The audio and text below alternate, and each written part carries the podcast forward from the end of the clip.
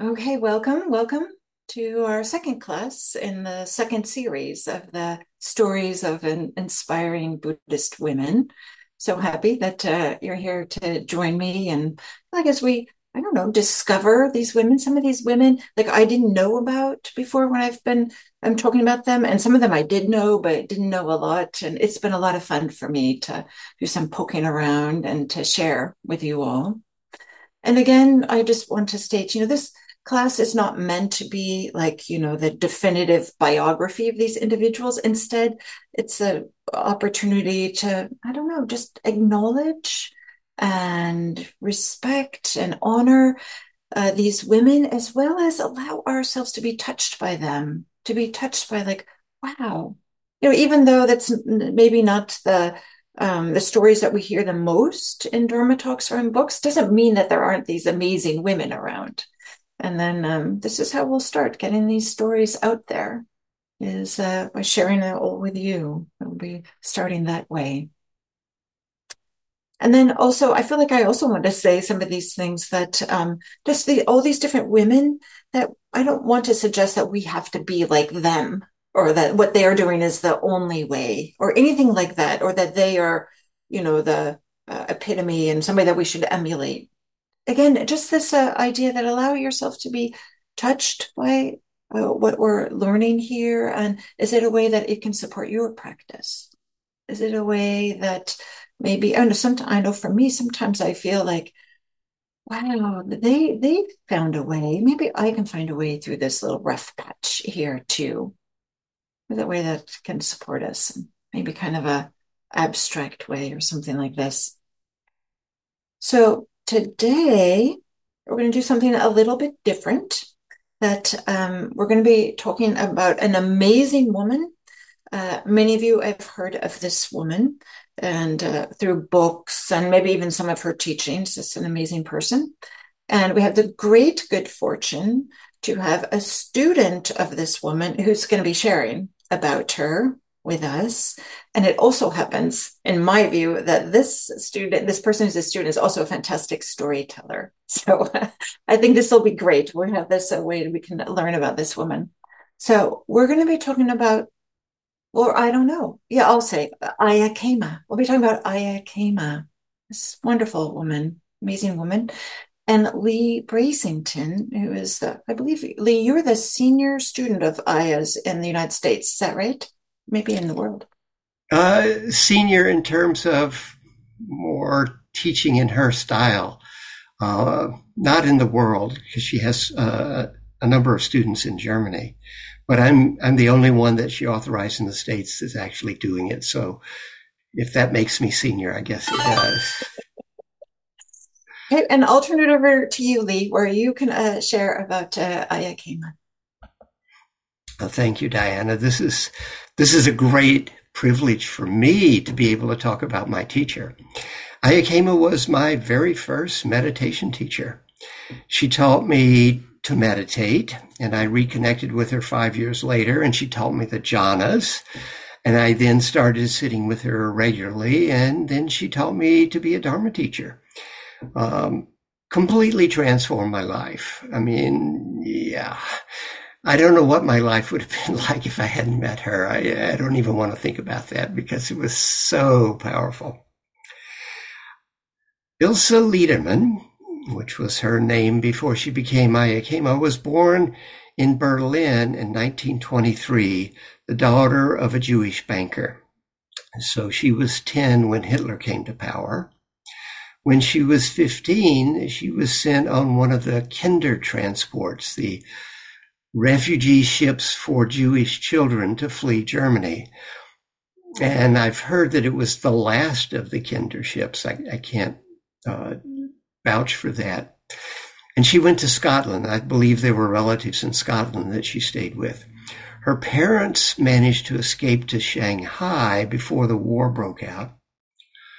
And then in um, 1941, before Pearl Harbor, so she was 18, she took a Japanese freighter from Scotland around Africa to India and then on to Shanghai, where she was reunited with her parents. And she actually totally enjoyed being in Shanghai. Um, when I reconnected with her after five years, Uh, she found out I had been in Shanghai fairly recently and she wanted to know all about it and what it was like and so forth.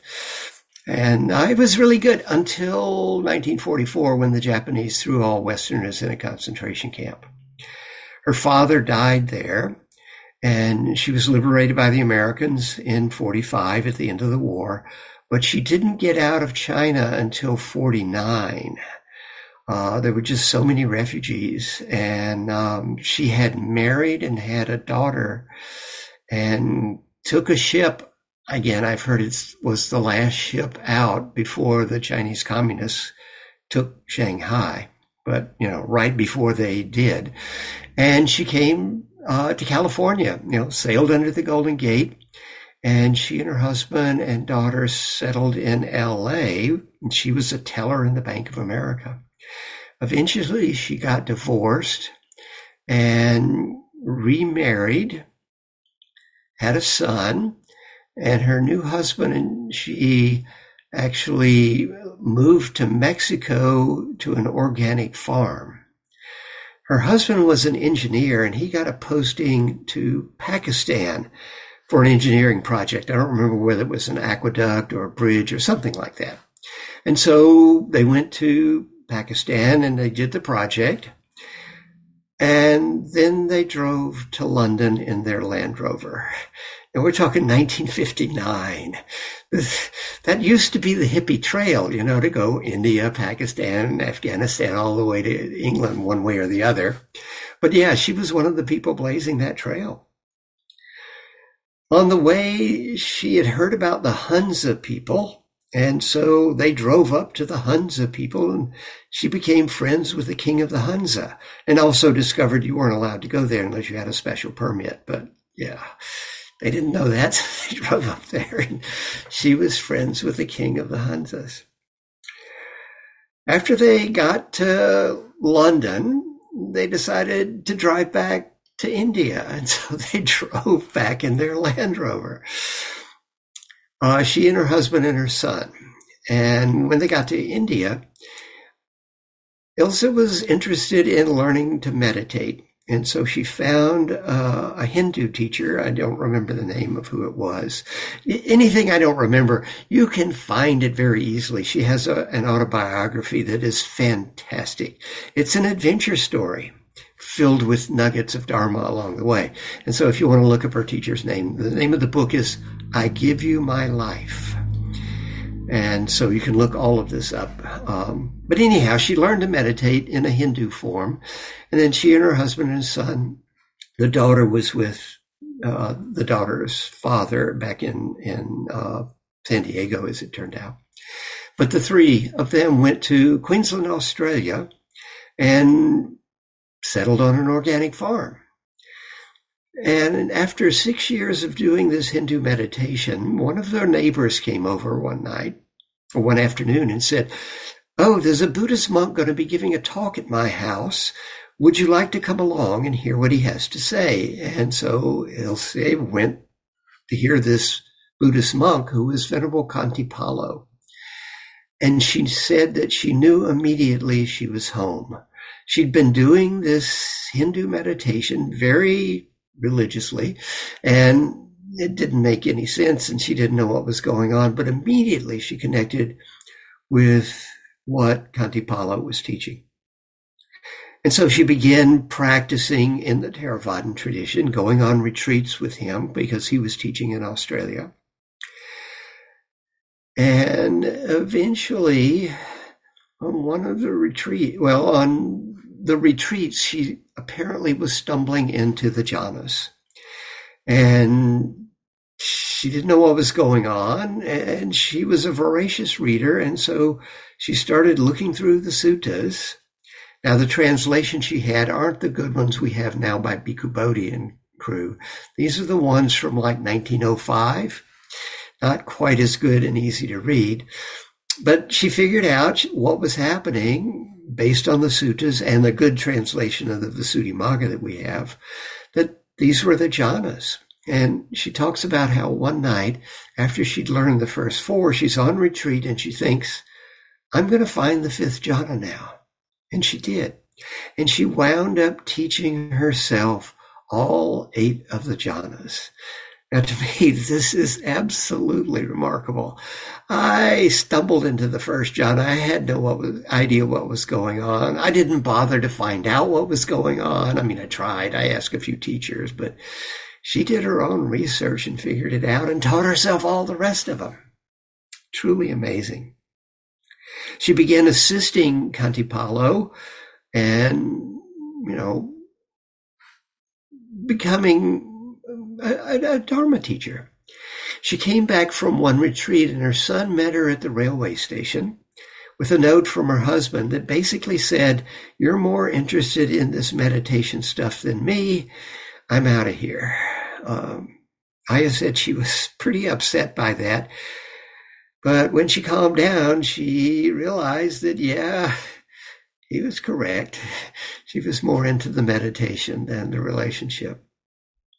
So she began teaching more on her own, and eventually she went to Sri Lanka. While she was there, she began to wonder now, I found the jhanas, I think, but am I doing it right? Um, she said to, to the people that she knew there that she wanted to find a jhana master. Who was a jhana master?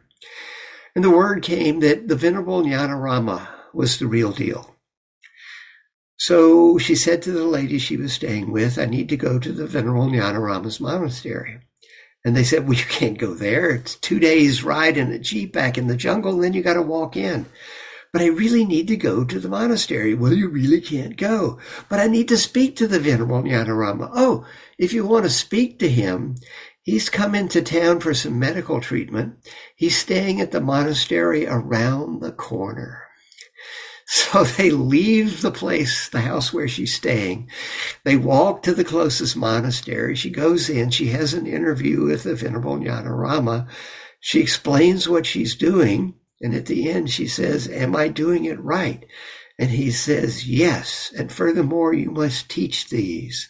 They are in danger of becoming a lost art. And so she did. Venerable Nyanarama, being a monk, wasn't particularly comfortable teaching women, nuns or laywomen. And so he basically assigned all the women students he had to Ayya Khema. Well, she wasn't Ayya Khema at that point, but shortly after that, she became a nun. Now, in Sri Lanka at that time, you could only be a 10 precept nun. You couldn't get full ordination. But Ayya Khema was not going to let anything stand in her way. Certainly not 2,500 years of patriarchy. So she came back to visit her daughter in San Diego. And while she was on that trip, she went to the Chan temple in LA, the Chinese Zen temple in LA, and got the full ordination because the fully ordained lineage of nuns has not died out in China. And in fact, they got their ordination from Sri Lanka. So she was, you know, just reconnecting a little further down the line. And then she went back to being a fully ordained Theravada nun, perhaps the first one in a thousand years. The lineage of fully ordained nuns in Theravada had died out about a thousand years ago. And yeah, so this was Ayya Khema, you know, you can't do that? No, I'm going to go do that. And she did. She also uh, managed to pull together the first international Buddhist women's conference uh, and got the Dalai Lama to be the keynote speaker. So she brought in nuns from all over and laywomen from all over. And they had a conference and they continued to have those conferences. Um, one of her students was very influential in forming Sakya Sakyadhita, which is a uh, a group dedicated to helping uh, women in Buddhism, particularly the nuns, and giving them support. Um, she was she was amazing. to go on retreat with her was a very interesting experience. Ayya Khema was, she was as German as you could possibly imagine. And she was as Jewish as you could possibly imagine. She was your favorite Jewish grandmother. And yet she had the strictness and, you know, the, the German drive and so forth. We lost a lot of really good people, unfortunately, in the Second World War. But you go on retreat with her, and she would tell you at the beginning of the retreat, okay, I'm going to give you instructions on what to do. I don't care what you've been doing in the past. You're on retreat with me, and you should do what I'm teaching. You know, learn what I'm teaching you. If you, when you want to go home, you want to go back to doing whatever you know, feel free to do that. But while you're on retreat with me, you'll do what I teach. And she was the sort of person that you would go, Oh, yes, ma'am, right away. Either that, or if you had trouble with authority figures, uh, maybe she wasn't the best teacher for you because she was definitely coming off as an authority figure. Her retreats were usually based around a sutta. She would take a sutta, maybe something from, say, the middle length sayings, middle length discourses, that you could read in 20 minutes. And it would be the theme for a 10 day retreat. And she would go into each thing in that sutta in great detail. And you got a really in depth teaching on what the Buddha was actually teaching about.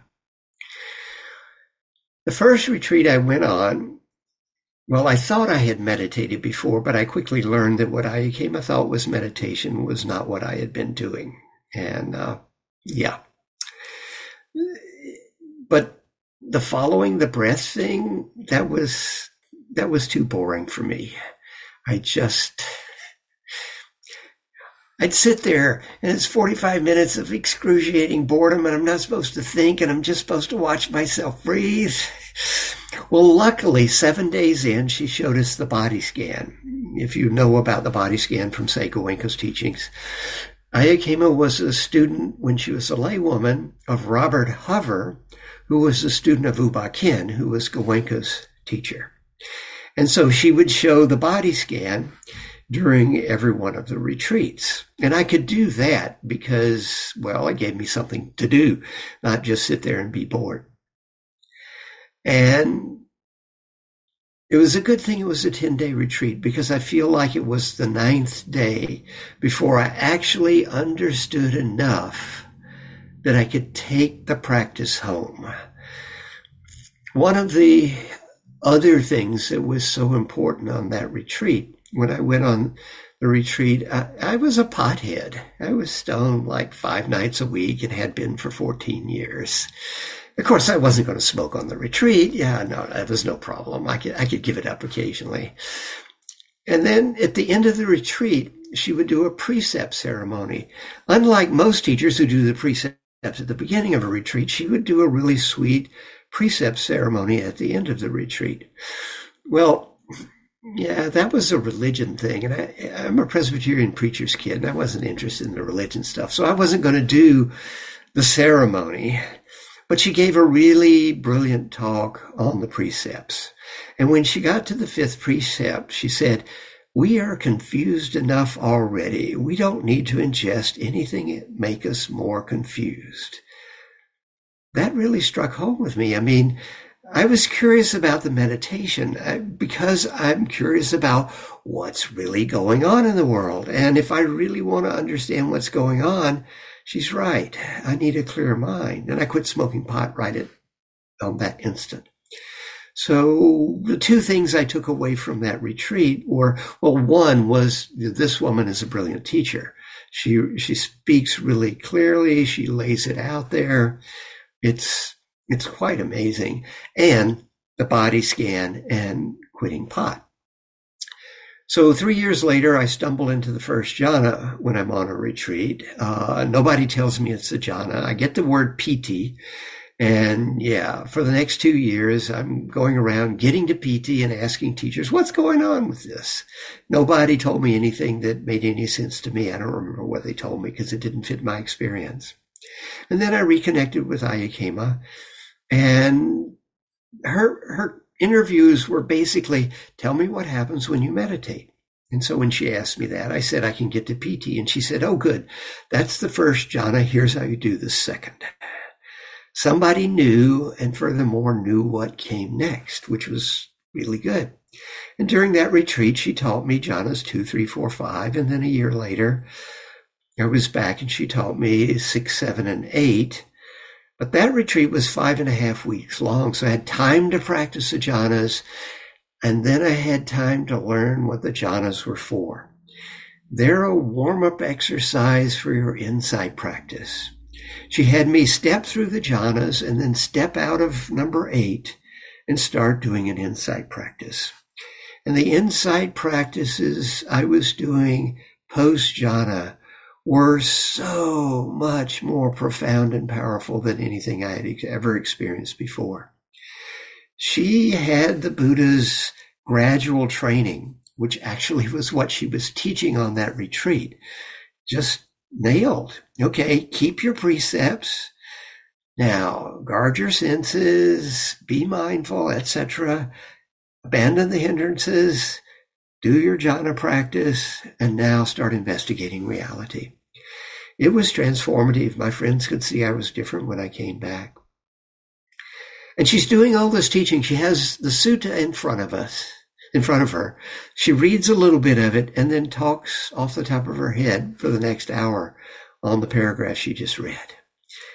And the next day she reads the next paragraph and talks off the top of her head for an hour on what she's just read and goes through this whole sutta, explaining everything that's going on. Some of the stuff took a couple of days to really explain the paragraph or two that she had read. She had a phenomenal memory. She knew the suttas really, really well. Uh, and she was an inspiration that anybody, with anybody that studied with her because of the clarity of what she taught and the, the ability she had to make the, the Buddha's teachings come alive in the 20th century such that, yeah, you could read a sutta if you'd heard it from her and it made sense. And then you could read another sutta along the same lines and it made a lot more sense than when you read it before. And that's how I learned what I know about the suttas was basically her giving me the background necessary so that I could begin to read suttas. She had an island in Sri Lanka where she was living when I first met her, where she had a monastery, uh, a nunnery for Western women that wanted to come and practice for three months or longer. But with the civil war in Sri Lanka, eh, she wasn't in any danger, but the infrastructure of the country had broken down. And so her German students convinced her to come back to Germany to live. The first time she went to Germany uh, to teach a retreat, she had to spend the whole plane ride with a German Pali dictionary, learning what the German words for the were for the Pali. She only knew the English words. You know, sati, that's mindfulness. what's the German word for sati? And she had to get all that. But she had good students in Germany, and so eventually they got an old inn founded in I think the 1600s and fixed it up as a retreat center, and she lived there until she died in November of 1997.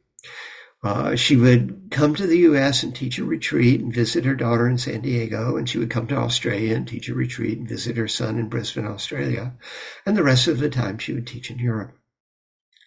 And she was still teaching right up to the very end.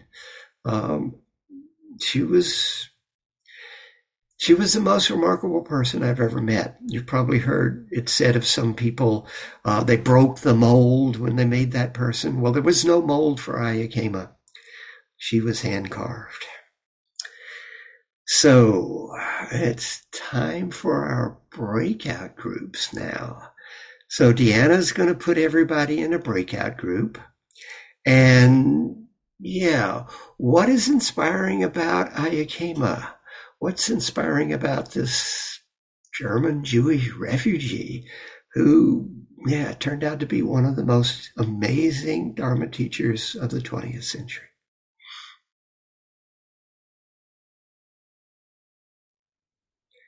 So any comments from your breakout groups, any questions that came up, anything. Well, there'll be a time for some more Q and A, but has anything come up you want to talk about right away? Raise your hand. Yeah, Rachel. Uh, in our group, we uh, we wondered. I wondered. Um, you never definitively definitively stated that um, she had achieved enlightenment. I we assumed that was true, but we just I just wondered if she ever said, you know, I am enlightened or made any gave that impression. Just out of curiosity. So two things to say. One, she said, it takes one to know one. Okay. So, you know, you can't really tell if somebody's fully awakened, enlightened, unless you are, because, yeah, you don't know. The other thing I would say, she has a book on uh, the ninth discourse in the long discourses, Digha number nine, on the Potthapada Sutta, called Who is Myself? And she talks about the jhanas in the first part, and she talks about not self in the second part. Read the last chapter. In the last chapter, it's not about the sutta. She discusses the four stages of awakening. Um, you could also listen to the talk. Uh, I think I can quickly give you the link to that talk. Um, uh,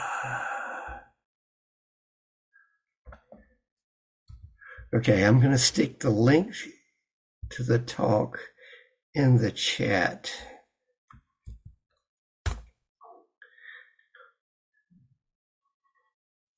Uh, if you can copy it, uh, you can copy it down, you know, with using your thing, or you get a piece of paper and copy it down. And so she talks about the four stages of awakening. And so this will give you probably your best sense of Ayya Khema and her relationship to the stages of awakening. But I'm going to leave it up to you to draw your own conclusions because I'm quite certain for myself I'm not awakened, so I can't really say about her. But she was definitely ahead of me. She, uh, yeah, she was very spiritually advanced to do what she did. Yeah, brilliant. Thank you. Um, so, how many languages did she speak? She spoke German as her native language, mm-hmm. and she learned English in Scotland and she knew a lot of Pali, but I wouldn't say she spoke Pali. So it was mostly German and English. Um, one of her students was German and said to me, actually, I can understand her English better than her German because she speaks with a pre war German dialect mm-hmm. accent. Uh, so she had a, she had a unique way of speaking. If you listen to her Dharma talks, you get a sense of her English speaking voice. And she just had a, her own unique way of, of speaking. But I think it was mostly German and English. I have a second question. Mm-hmm. Um, what became of her children? Did they follow her into Buddhism or did they find their own different yeah. paths?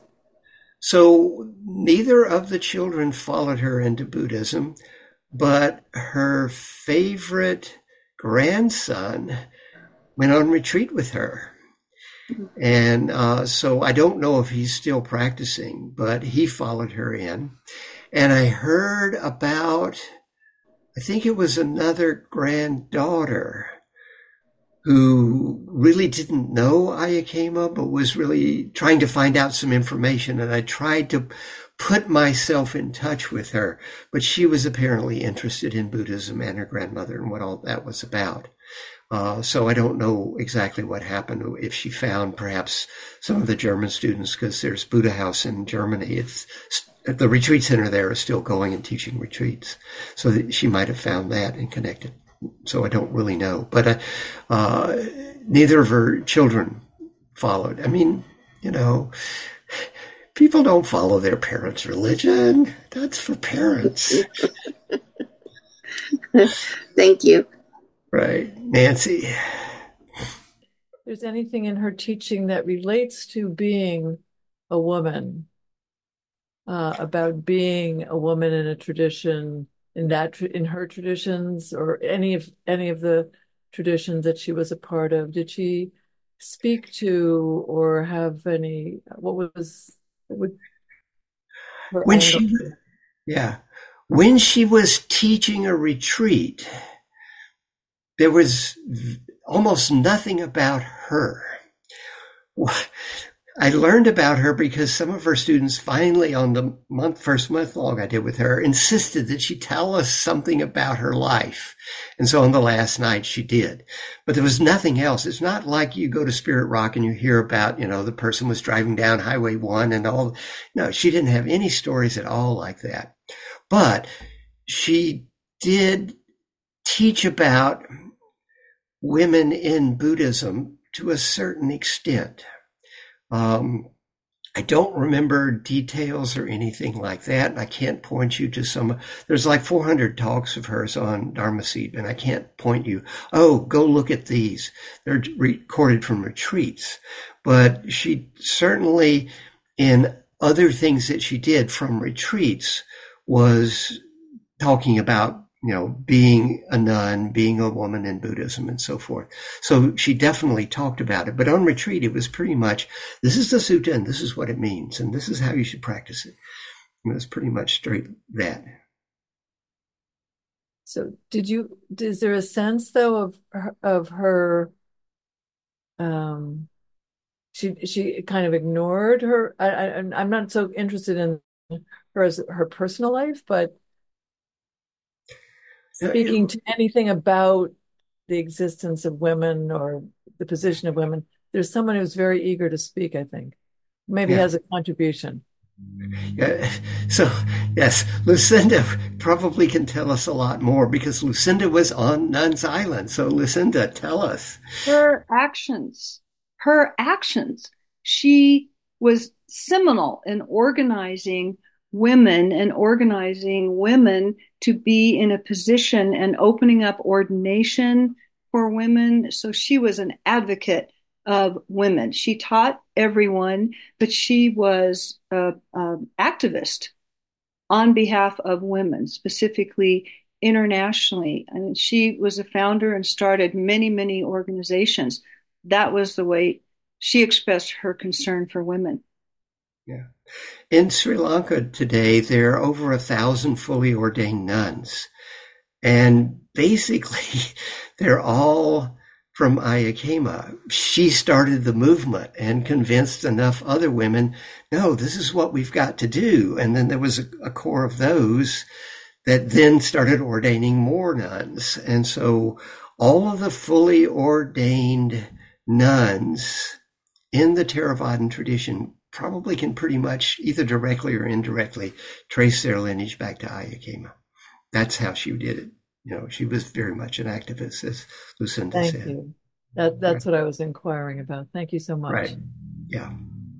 So Diana, when we were together during the the breakout groups, you had some questions that I thought were really great. Well, one question was, I mean, here's a person who like has this extraordinary life story, right? Escaping Germany during as a Nazis and then finding her way to China and then escape, being able to escape kind of what happened there and with the Japanese came.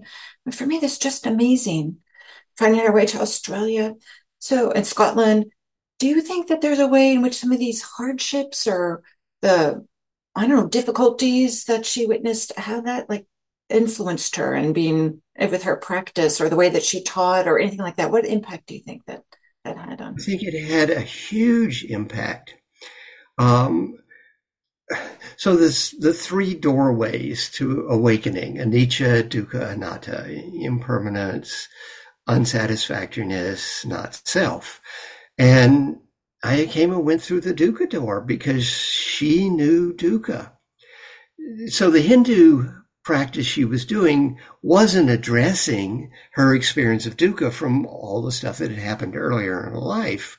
She goes to the first Buddhist teaching. I don't know what it was about, but Buddhism addresses dukkha pretty early on and pretty directly and says, and yeah, we have a way to deal with that. So she went through the dukkha doorway to, to her spiritual advancement, just like the Buddha did. I mean, it's pretty obvious when you read the suttas that the Buddha went through the dukkha doorway, right? Uh, Mahamoggallana went through the not self doorway. Others, uh, Kondañña went through the impermanence doorway, so forth. But the Buddha, I mean, he's first thing he's talking about is dukkha happens. You know, that's the first thing that's going on. So, uh, yeah, I came to follow the Buddha through the dukkha doorway because she had experienced quite intense dukkha. And, you know, one of her favorite sayings was dukkha is our best teacher, which makes total sense. If everything's going perfect, you don't change anything. You're just basically stuck where you are. It's when things are going wrong. It's like, okay, I got to find some way out of this. And you start learning new stuff. Yeah. So the hardships had a great influence on her her quest and her dedication to looking at what was going on.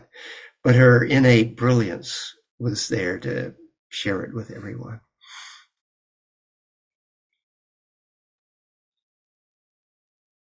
I have some more questions I can ask, or I don't know if Leigh, if you want to share about her teachings, or what what uh, would you like here? Or yeah, go ahead and ask your other questions. Yeah. So um, you talked about jhanas, and maybe it'd be worthwhile to say just a few words about like jhanas, just to make sure everybody understands. And then my question is, was she like always teaching about the jhanas? Was this like the primary thing that she taught, or is it she noteworthy because nobody else was teaching about jhanas at this time? So, or maybe it's a little bit of both, or something like this. Yeah. So the jhanas are eight altered states of consciousness that are brought on by concentration and yield even more concentration. This allows you to step stair step your way down to deeper and deeper levels of concentration. With a supremely concentrated mind, whatever insight practice you do in the last half of that sitting is going to go much more efficiently. Just like if you want to cut something with a knife, it helps to sharpen it up. Yeah, same thing for your mind. Sharpen your mind up by getting concentrated. When I first sat with her in 1985, she did not mention the jhanas in the public talk, so forth. She mentioned them once. She said she was surprised at how many of the women that came to Nuns Island in Sri Lanka could get into the jhanas. That gave me the impression, oh, whatever these jhanas are, they're difficult to get into. But I had no idea. Okay. And then and I guess my first interview with her, I, I, was I couldn't follow my breath. That was too boring. But I could do the walking meditation, and I asked, could I just do walking meditation? She said, no, it won't give you enough concentration to get into the jhanas. Okay, so the jhanas were something that was hard to get to, and you needed concentration. That's all I knew from that, and there was nothing else about them at all in the whole retreat. Five years later, when I reconnected with her, she was giving Dharma talks on the jhanas as part of the retreat. So early, if someone came to an interview and they had access concentration, enough concentration to be able to access the first jhana, she would then start teaching them the jhanas in the interviews, but she wasn't publicly teaching them by the time five years later she was publicly teaching them. And that's what she became known for because the jhanas are so, I don't know, whatever they, whatever gets projected on them. But I would say that she was a Dhamma teacher, not a jhana teacher. She taught the Dhamma as found in the suttas. Uh, as I said, she would take a sutta and really go into the depths of what it meant. And on my website, I have uh, a page that links directly to all of these Dharma talks that are available on uh, Dharma Seed. I'll stick that in the chat as well. And at the top of, of that page, there's some of the talks that are in bold. And those would be the ones I would recommend you start with if you really want to, you know, explore what Ayya Khema was teaching. And the the retreat that I mentioned, the Samaññaphala Sutta, talking about the gradual training that had such an impact on me. Yeah, that's that's one that she taught in July of 1991. And there's you know, like 28, 30 talks from that sutta, uh, from that, that course. And you talked a little bit about um, her books. And I wonder if you could say, well, I also know that you just edited and published, right? Maybe a year or two ago uh, about her her loving kindness teachings. Is that right? So right. she did loving kindness and jhanas, and I don't know. I kind of like this idea. There's this woman. She's pretty diminutive, right? I think you said she's like four eleven, right? Four eleven, yes. but just this powerhouse, right? This authority. I don't know. I kind of like this. The jhanas that have this, you know, there's a certain uh, power maybe associated with them and this loving kindness in these mm-hmm. books or something like this. Do you want to say about, I don't know, this yeah. the warmth and the strength and something like that? Yeah. So, you know, I'm over six feet tall, and yet I thought of Ayya as taller than me. Because, okay, I'm sitting on a cushion at that time. I could, and she's sitting on a little raised platform. So, yeah, I'm looking slightly up to her. But she projected as someone over six feet tall. That was that was the aura that came off of her. She wasn't a tiny person. Uh, she was much bigger than she physically appeared. Um, and she was stern and she was the authority and she was very loving. Um, she has these brilliant, um, loving kindness guided meditations that are visualizations Visualize a flower garden in your heart. Now take the flowers and give them out to everybody you know. I mean, that, that's, she takes 10 minutes to go through with all the categories and everything. Beautiful stuff. Again, this is, this is stuff on my website. I, I can give you the link to those as well. But even better, she did three evening talks on the 15 qualities at the beginning of the Metta Sutta that you are to cultivate on the spiritual path so that you can do your metta practice correctly. And so if you read the Metta Sutta, this is what should be done by one who's skilled in goodness and who seeks the path of peace. Let them be able, upright, etc. in the 15 qualities. And so one of our students asked me if I transcribe those talks, will you convert it into a book? So I took the transcriptions of those talks and another talk that she'd given on metta and put that all into a book. And it's a beautiful book on metta. It's, it's, yeah. You want to know about metta from the suttas? Yeah, go read that book because that's where Ayya Khema is coming from, is from the suttas. So yeah, she was very stern and she was very loving. You know, it was both at the same time it, you know, Leigh, I feel touched by this. Like, what a beautiful way to kind of like honor your teacher is to help uh, publish a book of you know some of their teachings. It's such I don't know, just a seems like a beautiful gesture and making her teachings available to even more people. So, thank you, Leigh. Thank you, Leigh, for doing that. Yeah, right. So I, yeah. I think we've run out of time. Yeah, yeah. I don't know. I just uh, feel excited. I remember when I first uh, heard about Ayya Khema, I think it was through one of her books and being really touched by it. So I'm so happy, Leigh, that you agreed to be here and uh, talk about her that, with your firsthand experience. It's just really great, really great. I appreciate it so much. Thank you so much for inviting me. I love reminiscing about this person that so changed my life. You know, she was amazing. Read her autobiography and read any of her other books. There's there's a ton of them. Do you want to say again the title of her autobiography? I Give You My Life. Nice, nice. I Give You My Life. Beautiful. Yeah. Okay, so we'll have uh, one more class next week. Uh, we'll talk about uh, a third uh, woman. And until then, I don't know, may you be safe. May you be well. May you take care of yourself, take care of each other. And we'll see you next week.